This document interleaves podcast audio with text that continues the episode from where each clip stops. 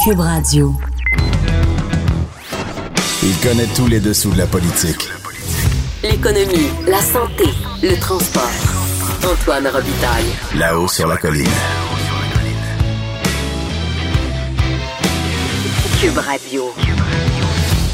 Et oui, il est avec nous au studio, Luc, The Freedom.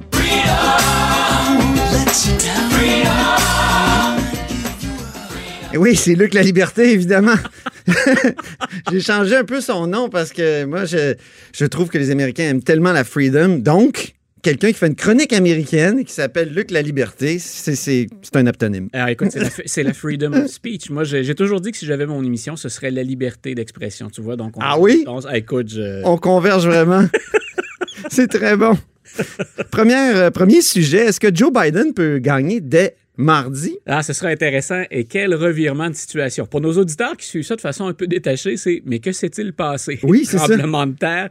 Euh, il est vraiment sur une lancée. Puis plus on analyse les chiffres, qui, les chiffres du dernier super, super mardi, Super Tuesday, euh, plus on constate que les gens qui se sont décidés la journée même du vote ou à la toute fin de la, de- de- de- des- des procédures, ces gens-là votent massivement pour Biden. Il y avait un message, entre autres, dans certains cas, anti-Sanders. On a peur de laisser aller Bernie Sanders. Mais il y a un mouvement, donc, très fort. Et ce qui est intéressant, c'est quand on observe les chiffres des États à venir, ben, les sondages bougent. Et on va avoir un autre super mardi. Il n'aura pas la même ampleur mardi prochain, le 10, que celui de cette semaine. Il n'y a que six États cette fois-là. Mais six États, c'est quand même plusieurs délégués à engranger. Et il y a un État que j'invite nos auditeurs à suivre de très près la semaine Oui. prochaine, le Michigan. Quand M. Sanders a surpris la dernière fois Hillary Clinton, puis qu'on a dit, oups, Mme Clinton va devoir se surveiller, être sur ses gardes, et elle a peut-être beaucoup plus de compétition que ce qu'on imaginait, c'est que Sanders l'avait emporté par une très courte marge, par une faible marge, mais il l'avait emporté contre Mme Clinton. Alors, M. Sanders, il était en avance en Michigan, au Michigan. Et le Michigan, pourquoi on le surveille? Ben, il y a, il y a bien sûr beaucoup, il y a plus de délégués, c'est une concentration de population, mais c'est un État pivot, c'est un swing state hein? de la prochaine campagne. Donc, J'entendais qu'il y a eu un appui important pour Biden. Oui, là. voilà. C'était pas une sénatrice qui a dit euh, Voilà. après tout, ils ont sauvé l'industrie de l'auto. et qui a rappelé effectivement ce que M. Biden se plaît à faire, le duo Obama-Biden. Grosso modo, si vous voulez continuer puis même aller plus loin, parce que M. Biden, mine de rien, l'on dit Sanders est à gauche, mais M. Biden fait une campagne plus à gauche que ce qu'a fait Obama en 2008 et en 2012. Et on Ah oui? oublie ça. Donc, Par il- exemple, sur quoi? il peut légitimer. Il veut aller beaucoup plus loin, par exemple, en santé. M. Biden avait reconnu que ce qu'on avait accompli dans le premier mandat d'Obama, c'était, c'était majeur parce qu'on avait une fenêtre d'opportunité le très courte, deux ans pour passer ça. Mais il convenait du fait qu'on n'était pas allé assez loin. Et lui dit, ben moi, ce que je vous offre, c'est Obamacare, mais Obamacare plus. Euh, Les irritants d'Obamacare, là, on est peut-être capable de couvrir plus de gens puis de réduire encore les coûts. Donc, on, on oublie ça. On dit, ben Sanders, c'est le progressiste. Le parti, il est déjà plus à gauche cette année que dans les quatre ou cinq derniers cycles électoraux. Donc, on va surveiller le Michigan. Et M. Biden, les, les plus récents sondages montrent qu'il a rétréci l'écart et on pense qu'il va basculer devant d'ici au vote. Et ça va devenir très difficile quand on regarde la liste des États à venir pour M. Sanders de rejoindre Joe Biden. Parce que j'entendais que ça lui prendrait 53% des prochains délégués, hein? alors que. Biden, lui, c'est plus 51. C'est quand même chaud, là. Ça, demeure chaud. Oui, mais si on l'emporte au Michigan, puis qu'il y a effectivement encore un raz de marée dans le sud, où là, on semble appuyer très massivement avec des écarts très importants. Donc- ça joue sur le nombre de délégués qu'on va allouer dans chaque Ah État. oui. C'est pour ça que c'est important. Donc, Donc, euh, Sanders n'a pas beaucoup de chance, si ben, l'écart est très grand. C'est-à-dire qu'après le, le prochain mardi, si M. Sanders tire de l'arrière, c'est presque un- un- une proportion de 75 des, de, de victoires qu'il doit avoir dans les prochains États. Mhm. Et ça se peut que M. Biden n'obtienne pas la majorité qui lui permette d'être officiellement le candidat, mais il va être nettement en avance. Alors, Mhm. Ah oui. comment M. Sanders va-t-il justifier sa position? Veut-il espérer une, une convention contestée? Ouais. Où, là, on ne voudrait pas exposer les déchirements ou la grogne du parti euh, à la face de tous les Américains, mais surtout rendre un grand service aux républicains en faisant ça. Euh, M. Biden, assurément, là, il est dans le siège du conducteur. Et s'il remporte le Michigan mardi prochain, euh, tu peux être assuré, Antoine, qu'il va y avoir des coups de téléphone qui vont se donner. Monsieur, il est habitué, M. Sanders, à la pression, là, puis il a une Ouais. énergie folle. Il y aura beaucoup de pression sur les épaules de Bernie Sanders. C'est la bataille des septuagénaires. Ah, tout à fait, des années 70. C'est complètement fou. Quelqu'un me faisait remarquer que si Bill Clinton se présentait aujourd'hui, il serait quand même plus jeune que tout le monde. Tout à fait. Et, et- et Joe Biden est le plus jeune candidat actuellement. il peut miser sur la jeunesse. Imagine Sanders qui lui reprocherait son inexpérience. C'est on- capotant. On, a un C'est vraiment capotant. Et là, euh, j'imagine que Bernie Sanders, il doit espérer vraiment un appui d'Elizabeth Warren qui vient de, de- de quitter la course. Je sais pas, Mme Warren, considérant son, son historique, parce que on, on dit qu'elle est très progressiste et c'est vrai. Elle a Ouais. probablement plus d'atomes crochus avec Bernie Ouais. qu'avec Joe Biden, mais en même temps, elle s'est mise au service du parti, puis elle a répondu à l'appel de Barack Obama. Comme si Obama a dit euh, Vous avez des compétences, hein, vous avez des connaissances, vous êtes une femme Ouais. brillante, venez donc servir dans l'administration. Elle y est allée. Donc, elle est capable de serrer les coudes et de jouer en équipe. Elle a contribué parce que ses campagnes étaient souvent plus riches. Elle a contribué à faire élire d'autres démocrates. Euh, elle doit réfléchir très sérieusement à tout ça, Mme Warren. Et si elle envisage une victoire de Biden au final et qu'on est un peu ambitieux ou ambitieuse, et quel politicien ou politicienne ne l'est pas un brin, au moins, euh, est-ce qu'elle ne est-ce qu'elle préfère pas être sur la, la- la ligne de touche? Elle est et- tiraillée entre l'éthique de conviction et l'éthique de responsabilité de, de Max Weber. Voi- Ah, quelle- quelle belle référence. Oui. Donc, euh, le prof apprécie énormément. Oui, c'est ça. Donc, éthique de conviction, c'est les convictions. Responsabilité, c'est bon, on est prêt à, à transiger un peu avec Ben euh, voilà, moi, je ses, pense- ses convictions. Je, je pense qu'elle en est là. Puis une chose dont elle est consciente, et ça, c'est- très, très clair, c'est elle ne veut pas déchirer ce parti-là. Je pense que ce serait pas étonnant, c'est peut-être pas ce qu'elle va faire, mais ce serait pas étonnant qu'elle joue un peu le rôle que joue actuellement Barack Obama. C'est clair que M. Obama n'a pas d'atome crochu ou peu avec Bernie Sanders. Et il, ferait campagne avec Bernie si Bernie était le candidat. Mais il souhaite ardemment une victoire de Joe Biden. Pour l'instant, il reste à l'écart en se disant Moi, je vais attendre le moment où on va affronter Trump. Et là, je mets tout mon poids dans la balance. C'est pas impossible que Mme Warren effectue le même calcul, qu'elle se garde, entre Ouais. guillemets, une perspective, une noblesse d'intention en disant ben, Je fais pas le partage, Ouais. là, mais je vais miser tout sur la campagne contre Donald Trump. Ah ben, on a hâte de voir. Hein. Ouais. Euh, ça va être dans les prochains jours, j'imagine. Ou, euh, Elle peut. Elle, mais, mais elle a dit qu'elle ne se presserait pas. hein. Non, voilà. Puis je- elle- elle a pas nécessairement. Les journalistes aiment bien ça. Puis écoute, les, les- les commentateurs, euh, les analystes à la, télévision, c'est- du croustillant. Puis là, on, on peut gérer ça pendant des heures. Qu'est-ce que ça va apporter à Sanders ou à Biden? Il n'y a rien qui presse dans son cas. Mhm. Euh, puis elle, elle peut assurément se permettre d'attendre le prochain super mardi avant de, de se mouiller. Mais je répète, Qui est quand? Euh, donc le, le 10 mars, mardi prochain. Et- mais je répète, elle peut très bien aussi rester sur la touche puis dire moi j'attends au final puis j'entrerai dans le jeu, là, je mettrai toute ma machine, mon énergie et mes compétences contre Donald Trump. Bon. Et euh, j'entendais Bernie Sanders, je le trouvais très dur avec Joe Biden. Il a dit c'est tous les milliardaires qui se, Ouais. qui se qui font collusion autour de autour de Biden. C'est quand même très très dur. Hein? Ouais, c'est là où Ça a forcé euh, une réplique de, de Biden d'ailleurs qui a dit bah toi aussi t'as ramassé beaucoup d'argent. Euh, Il est millionnaire aussi. Ouais, c'est ça. euh, Bernie, c'est c'est pas Ouais. la première chose dont il se vante euh, ou dont il se targue quand il monte sur scène. Euh, mais c'est là où on reproche au- chez les démocrates à Bernie de, de- de ne jamais jouer en équipe. C'est-à-dire qu'on on a évité de le critiquer bien souvent, alors qu'il a des faiblesses dans ses positions-là. Il y a réellement des, des trous dans son argumentaire pour lesquels il n'a jamais offert de réponse. les armes à feu par exemple? Euh, sur les armes à feu, mais sur les dépenses budgétaires. Euh, Ah on oui. attend toujours, moi je veux bien, comme Québécois entre autres, là, j'imagine très bien un système de soins de santé universel, mais si vous dites aux Américains combien ça coûte, ben, ça peut influer sur le, le vote au moment de l'élection. là. Passer de il n'y en a pas à on vous couvre complètement. Ouais. Euh, les autres préfèrent y aller par étapes. M. Biden dit bien sûr que je crois à ça, mais on va y aller, on va y aller par étapes, on va y aller selon nos moyens. Puis Sanders dit non, moi quand j'arrive, j'ai toute une série de décrets En même qui sont temps. déjà préparés. Comme si les Américains n'avaient pas les moyens.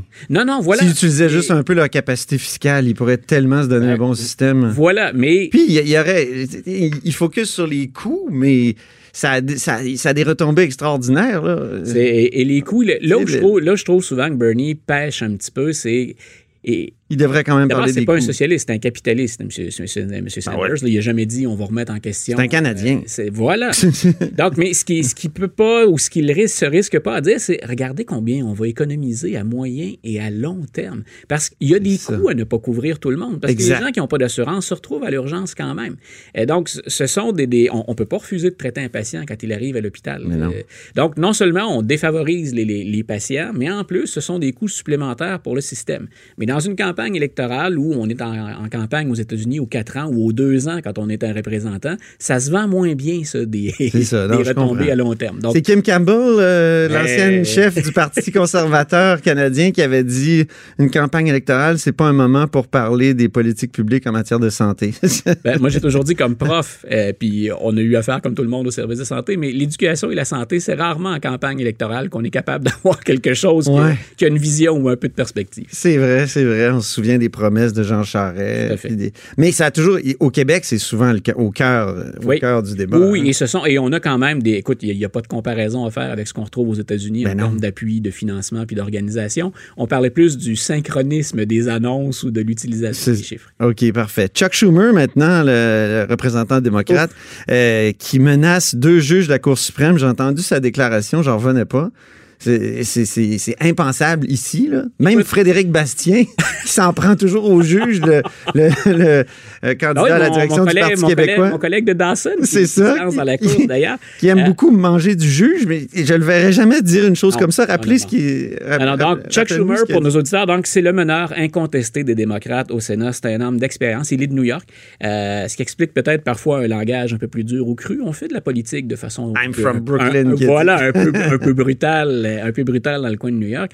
Mais M. Schumer a fait une erreur de débutant. Il est tombé dans le panneau, selon moi. Euh, on, reproche à M. Trump et à des membres de son administration de s'en prendre à la crédibilité des juges, des tribunaux depuis longtemps. Et là, Chuck Schumer, hier, il est devant la Cour suprême, parce que la Cour suprême euh, entend actuellement une cause, l'argumentaire d'une cause sur l'avortement. Il s'adresse à des partisans qui sont là, des pro-choix, et il leur dit, grosso modo, la loi que la Cour pourrait autoriser maintenant, euh, elle a été invalidée en 2016. La, la seule différence qu'il y a, c'est les deux juges nommés par Trump. Et là, il dit, M. Gorchak, M. Kavanaugh, les deux juges en question, Ouais. Hein, grosso modo, vous saurez même pas ce qui vous a frappé. Hein, on, on est, on est, grosso modo, on dirait en slang, on est après vous, on est derrière vous. Vous ne saurez même pas ce qui vous a frappé. Donc, non seulement attaque-t-il la crédibilité, la neutralité ou l'indépendance menace. juges, mais c'est carrément une menace. Ah oui. Et même quand il a tenté de corriger le tir, ça a été maladroit. M. Schumer dit ben j'aurais pas dû utiliser ces mots-là, mais son équipe vient de publier un communiqué dans lequel on reproche au juge en chef de la Cour suprême qui lui a réagi et qui a ramené M. Schumer à l'ordre, on lui reproche au juge en chef d'être intervenu en disant mais vous êtes partisan, vous ne blâmez que les démocrates, ce qui est faux. M. Stevens a déjà rappelé à l'ordre le président Trump aussi. Grosso modo, les tribunaux, les neuf juges, on est indépendants. Il y a des gens qui sont décents, compétents.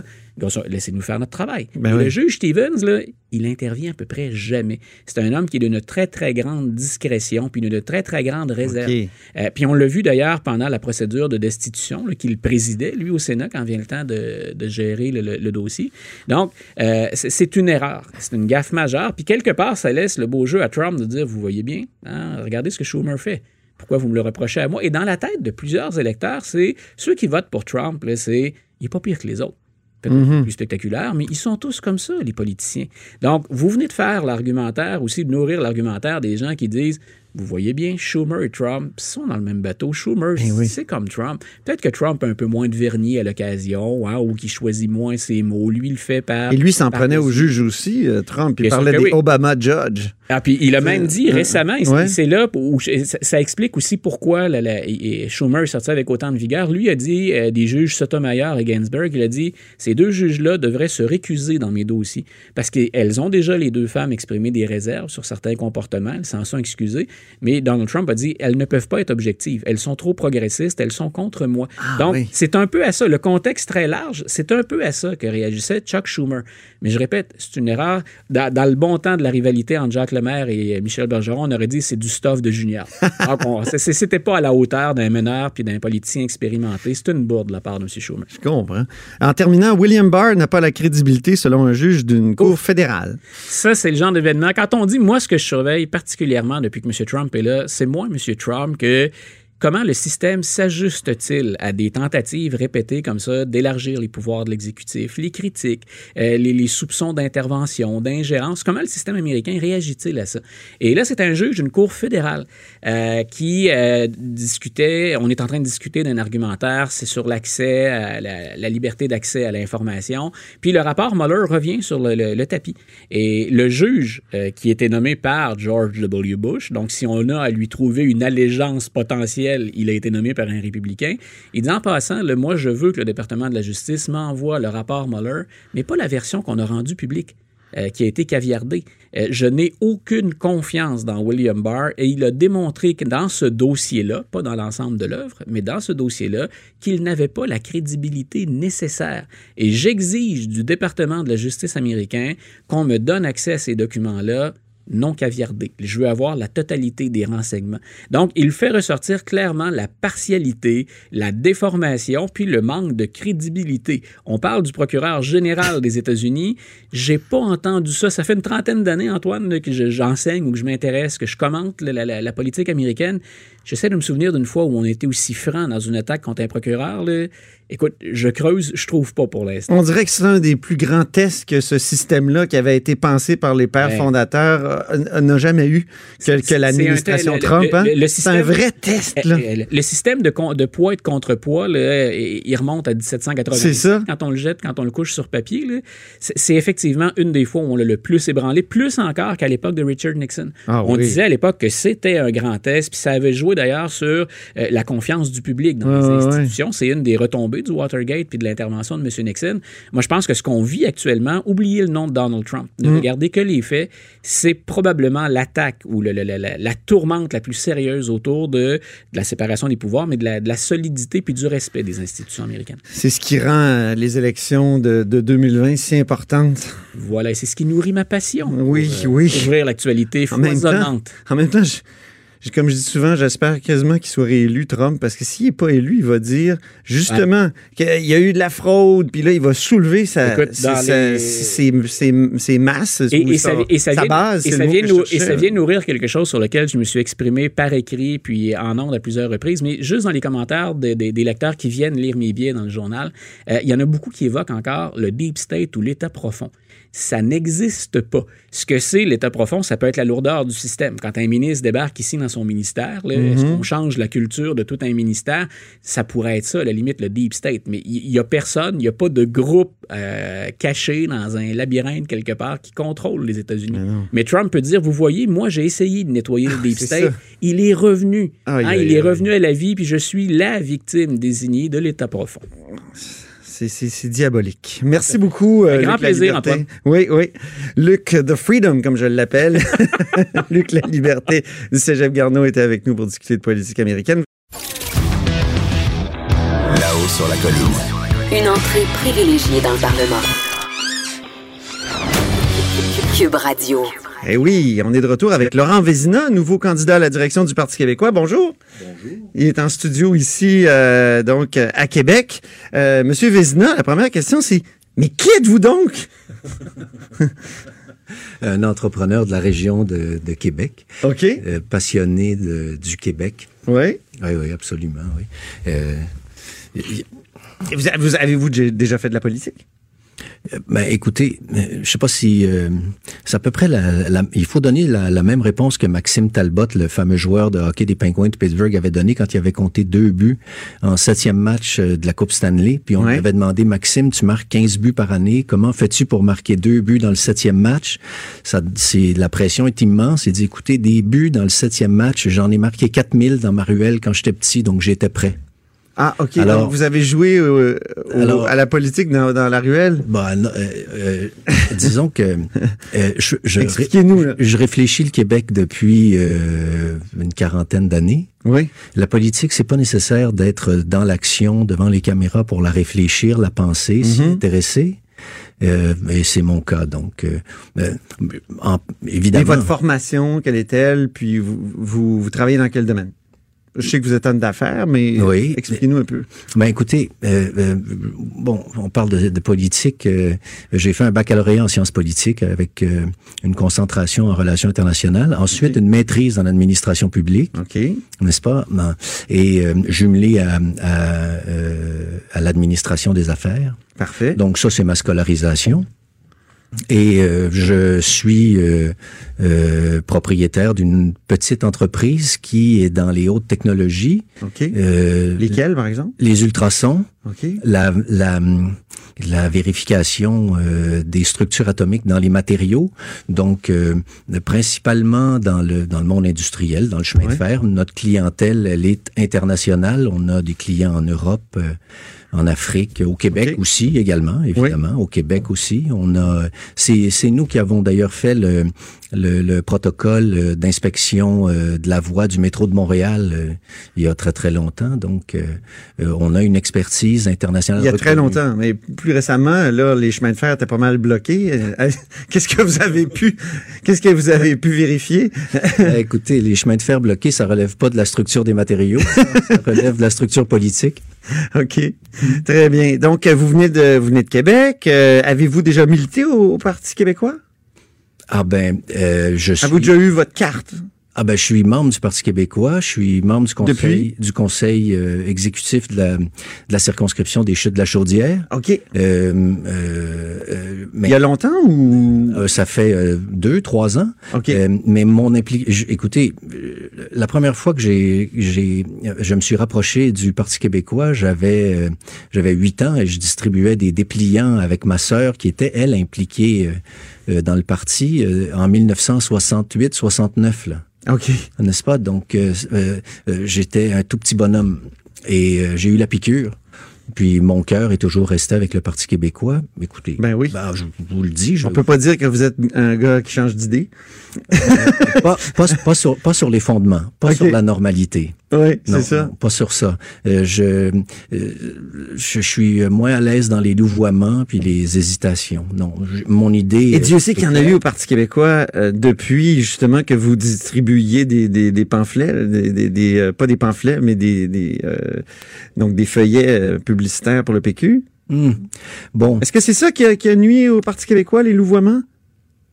Écoutez, je ne sais pas. Est-ce que euh, euh, qu'est-ce qui a nuit au parti? Je sais pas. C'est jamais euh, entièrement la responsabilité d'une organisation de, de, de d'être mal prise ou d'être bien prise. Il y a eu des hommes au Parti québécois qui ont euh, qui ont mené le- le- la souveraineté dans l'action. On pense à René Lévesque. Euh, Il y a eu des référendums, il y a eu des actions précises pour faire aboutir le Québec pays. Mhm. Et effectivement, euh, depuis euh, 25 ans, ben, on- on- il y a des, il y a une hésitation. Il y a- Mhm. On constate. il y a, euh, le- mouvement souverainiste lui-même, au-delà du Parti québécois, il y a, le- il y a, tout, le- il y a toute la constellation euh, souverainiste euh, qui est un peu, euh, comme disait Félix Leclerc, chacun assis dans son coin. Euh, donc, il faut- je pense qu'il faut passer euh, euh, au, La convergence? ben, au rassemblement. Mais la convergence que dont Jean-François Lisée parlait, vous, est-ce que vous croyez que c'est une bonne chose? C'est-à-dire de, de faire une espèce d'alliance électorale avec Québec solidaire pour euh, s'échanger, là, de tu sais, placer des, des candidats qui ont, qui ont de la chance, de, une chance de, de remporter un siège donc pour un parti, puis euh, lui- ne pas lui opposer euh, un péquiste ou un, un solidaire euh, dans tel ou tel comté. Ça, est-ce que ça serait une chose à faire pour le Parti québécois? Eh, Écoutez, là, on tombe, euh, on tombe dans, dans la, la, la, la- la partisanerie 2022. Moi, je veux pas me rendre là euh, euh, ce matin. Ce que je peux vous dire, par contre, c'est que le, le, le mouvement souverainiste euh, a besoin de se rassembler, puis a besoin, le mouvement souverainiste a besoin de passer du, du stade de convaincre on a essayé ça deux fois convaincre. On est arrivé court en 80 et en 95. Et il faut passer au stade d'augmenter l'autre, de d'intégrer le point de vue des autres dans le projet du, du Québec pays. Donc, Qu'est-ce que vous voulez dire? ah ben, il y a beaucoup de gens. Écoutez, au Québec, il y a 50% des gens qui sont euh, hésitants envers le Canada, hésitants envers le Québec. Donc, il y a beaucoup de gens là-dedans qui ont des points de vue sur comment faire le Québec de demain. Ils, et ils trouvent pas satisfaction en ce moment dans la manière dont les dont le, le- les choses s'organisent. Alors, il faut bonifier le, le, le- le projet de Québec pays des indécis, euh, des, des, euh, de toute la constellation des, des organisations souverainistes. Chacun a, a, a l'impression qu'il a la solution. Il est dans son coin avec son papier. Il dit, on va Mais le c'est pour ça que je ma vous pose la manière. question sur la convergence. C'est c'est- c'est ce qu'il y a de plus concret qui a été proposé jusqu'à maintenant. Là. Mais écoutez, il, il est évident qu'il faut aller vers l'union fait la force. Il n'y a pas de doute qu'il n'y a pas de Québec qui va devenir pays sans qu'on va, euh, sans, que- les organisations souverainistes travaillent dans la compromission sur. La priorité. La priorité, c'est l'aboutissement du Québec pays. Et tant que chacun et chacune va proposer Ouais. sa solution, son projet, sa manière, on n'y arrivera pas. Pourquoi vous, pourquoi vous, vous décidez de faire votre campagne dans votre coin et vous n'appuyez pas un des candidats actuels? Il y en a, il y en a plein, là. Euh, et vous, donc, sans expérience politique, vous décidez de- d'ouvrir un autre front d'une certaine façon. Vous faites ce que vous reprochez un peu aux autres. Vous êtes un peu dans votre coin. Pourquoi vous appuyez pas euh, Nantel ou Bastien ou euh, Paul Saint-Pierre Plamondon? C'est une bonne question, mais ça, c'est une course de chef. Ouais. Et moi, j'ai jamais été sous-chef. Donc, euh, si c'était une course de sous-chef, j'irais pas. Ça, c'est une course de chef avec un vrai navire amiral qui est en cale sèche, là. Et il faut qu'il sorte de la cale sèche et il faut qu'il redevienne le parti qu'il a été. Mhm. et, et pour ça, il faut qu'il y ait un vrai projet. Un vrai projet qui passe du rêve. La différence entre un rêve et un projet, C'est quoi un vrai projet pour Un vous? vrai projet, ça comporte une date avec des actions claires et précises et concrètes pour aboutir. Et il, faut que le mouvement souverainiste quitte convaincre pour aller vers Est-ce que ça prend un référendum dans le, dans le premier mandat? Est-ce que vous devez promettre un référendum dans le premier mandat? Ah mais si vous êtes chef? Ah ben c'est que c'est pas une ben, c'est clair. Ah ben dans le dès le, le, le- si jamais les les membres et sympathisants du Parti québécois m'honoraient de leur confiance euh, le 19 juin qui vient on va tout de suite former une équipe qui va avoir la mission de préparer le grand chantier de la rénovation de l'espace politique du Québec. Et dès l'élection du Parti québécois, va se mettre en branle un grand chantier où tout le monde, toutes les composantes euh, de la société québécoise vont être appelées à contribuer à définir le Québec de demain. Et c'est sur ce projet-là qu'on va voter. Donc, au lieu de, de on va passer de con- c'est un peu comme Québec solidaire qui propose une constituante? Ben, c'est un, c'est un, un, un, un Vous êtes projet. mieux pour la convergence, vous, là? C'est un projet. Non? un- mais écoutez, est-ce est-ce que vous pensez qu'on peut réussir la souveraineté tout seul? C'est impossible. Donc, c'est certain qu'il va falloir que tout- Donc, la constituante, vous trouvez que c'est une bonne idée? mais il faut que ce soit un projet. Les Québécois veulent un Québec rénové. Donc, les Québécois veulent qu'on revoie euh, la manière dont le pouvoir est distribué dans le Québec aux régions par rapport aux villes. Le- les- le- les Qué- on doit aller vers un fonctionnement de l'espace politique québécois qui est plus citoyen. Euh, Est-ce qu'il faut baisser les seuils d'immigration? C'est une autre question qui revient souvent, ça, dans le débat actuel qui est lancé entre les candidats existants. Baisser les seuils d'immigration. Passer de, de, de 50 000, autour de 50 000 actuellement à, je- là, les chiffres ont été lancés entre 25 et 30 000. et- et- 40 000 dans certains cas. oui, le jeu des quoi? le jeu des chiffres. Ouais. Donc, écoutez, moi ce que je- favorable à une baisse? Mais il faut, je pense pas qu'on puisse parler d'un chiffre sur une année. Le Québec, depuis 15 ans, subit une, une, une immigration qui est d'abord partagée avec Ottawa. Donc, pour- on peut, nous, avancer des chiffres de notre côté, mais depuis 60 ans qu'on négocie la- l'article 232B de la loi sur l'immigration avec le fédéral. Donc, indépendamment du chiffre qu'on donne, on a toujours le fédéral qui vient nous remettre 10, 15, 20 000 euh, immigrants à chaque année que, que nous, nous ne choisissons pas. Bon, alors, Vous voulez dire les, les euh, réunifications familiales et les réfugiés? Ah ben voilà. Euh, alors, si on fait un jeu euh, de chiffres, nous, on va l'annoncer au cours de notre campagne dès la semaine prochaine. On va proposer une politique qui va s'établir sur cinq ans et non pas sur est-ce que en 2022 on devrait. Ouais, mais les seuils sont fixés chaque année. Là. Ah oui, mais il faut un plan pour ça. Il faut augmenter notre capacité d'intégrer euh, euh, l'immigration ici. Ouais. OK. Euh, vous n'êtes pas découragé de voir que Guy Nantel est, est si en avance, en tout cas, le- les sondages le, le montrent? Mais écoutez, le Parti québécois, c'est un parti d'idées. Donc, et la notoriété de Guy Nantel, euh, euh, euh, elle a été, elle est, elle est là devant nous. Et puis, euh, euh, Guy Nantel a tous les mérites. D'ailleurs, le, le Parti québécois, je pense, a su Mais attirer. c'est pas décourageant Non, parce qu'il est vraiment en avance. là. Mais écoutez, moi dans ma vie, j'ai jamais rien eu de facile. Hein, donc, la vie, c'est un, c'est un, c'est un défi continuel. Ça, Ah c'en oui. est, et ça, c'en est un autre. Maintenant, une fois que le que la course est lancée, il y a, il y a un combat d'idées.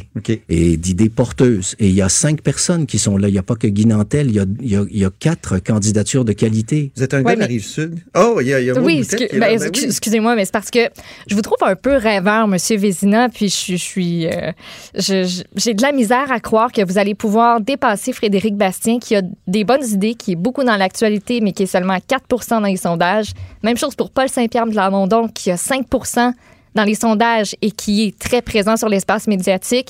Sylvain Godreau, lui, est déjà à l'Assemblée nationale. On le connaît déjà, il y a seulement 16 Vous, vous arrivez très tard dans la course. On ne vous connaît pas. Vous pensez vraiment que vous allez pouvoir réussir?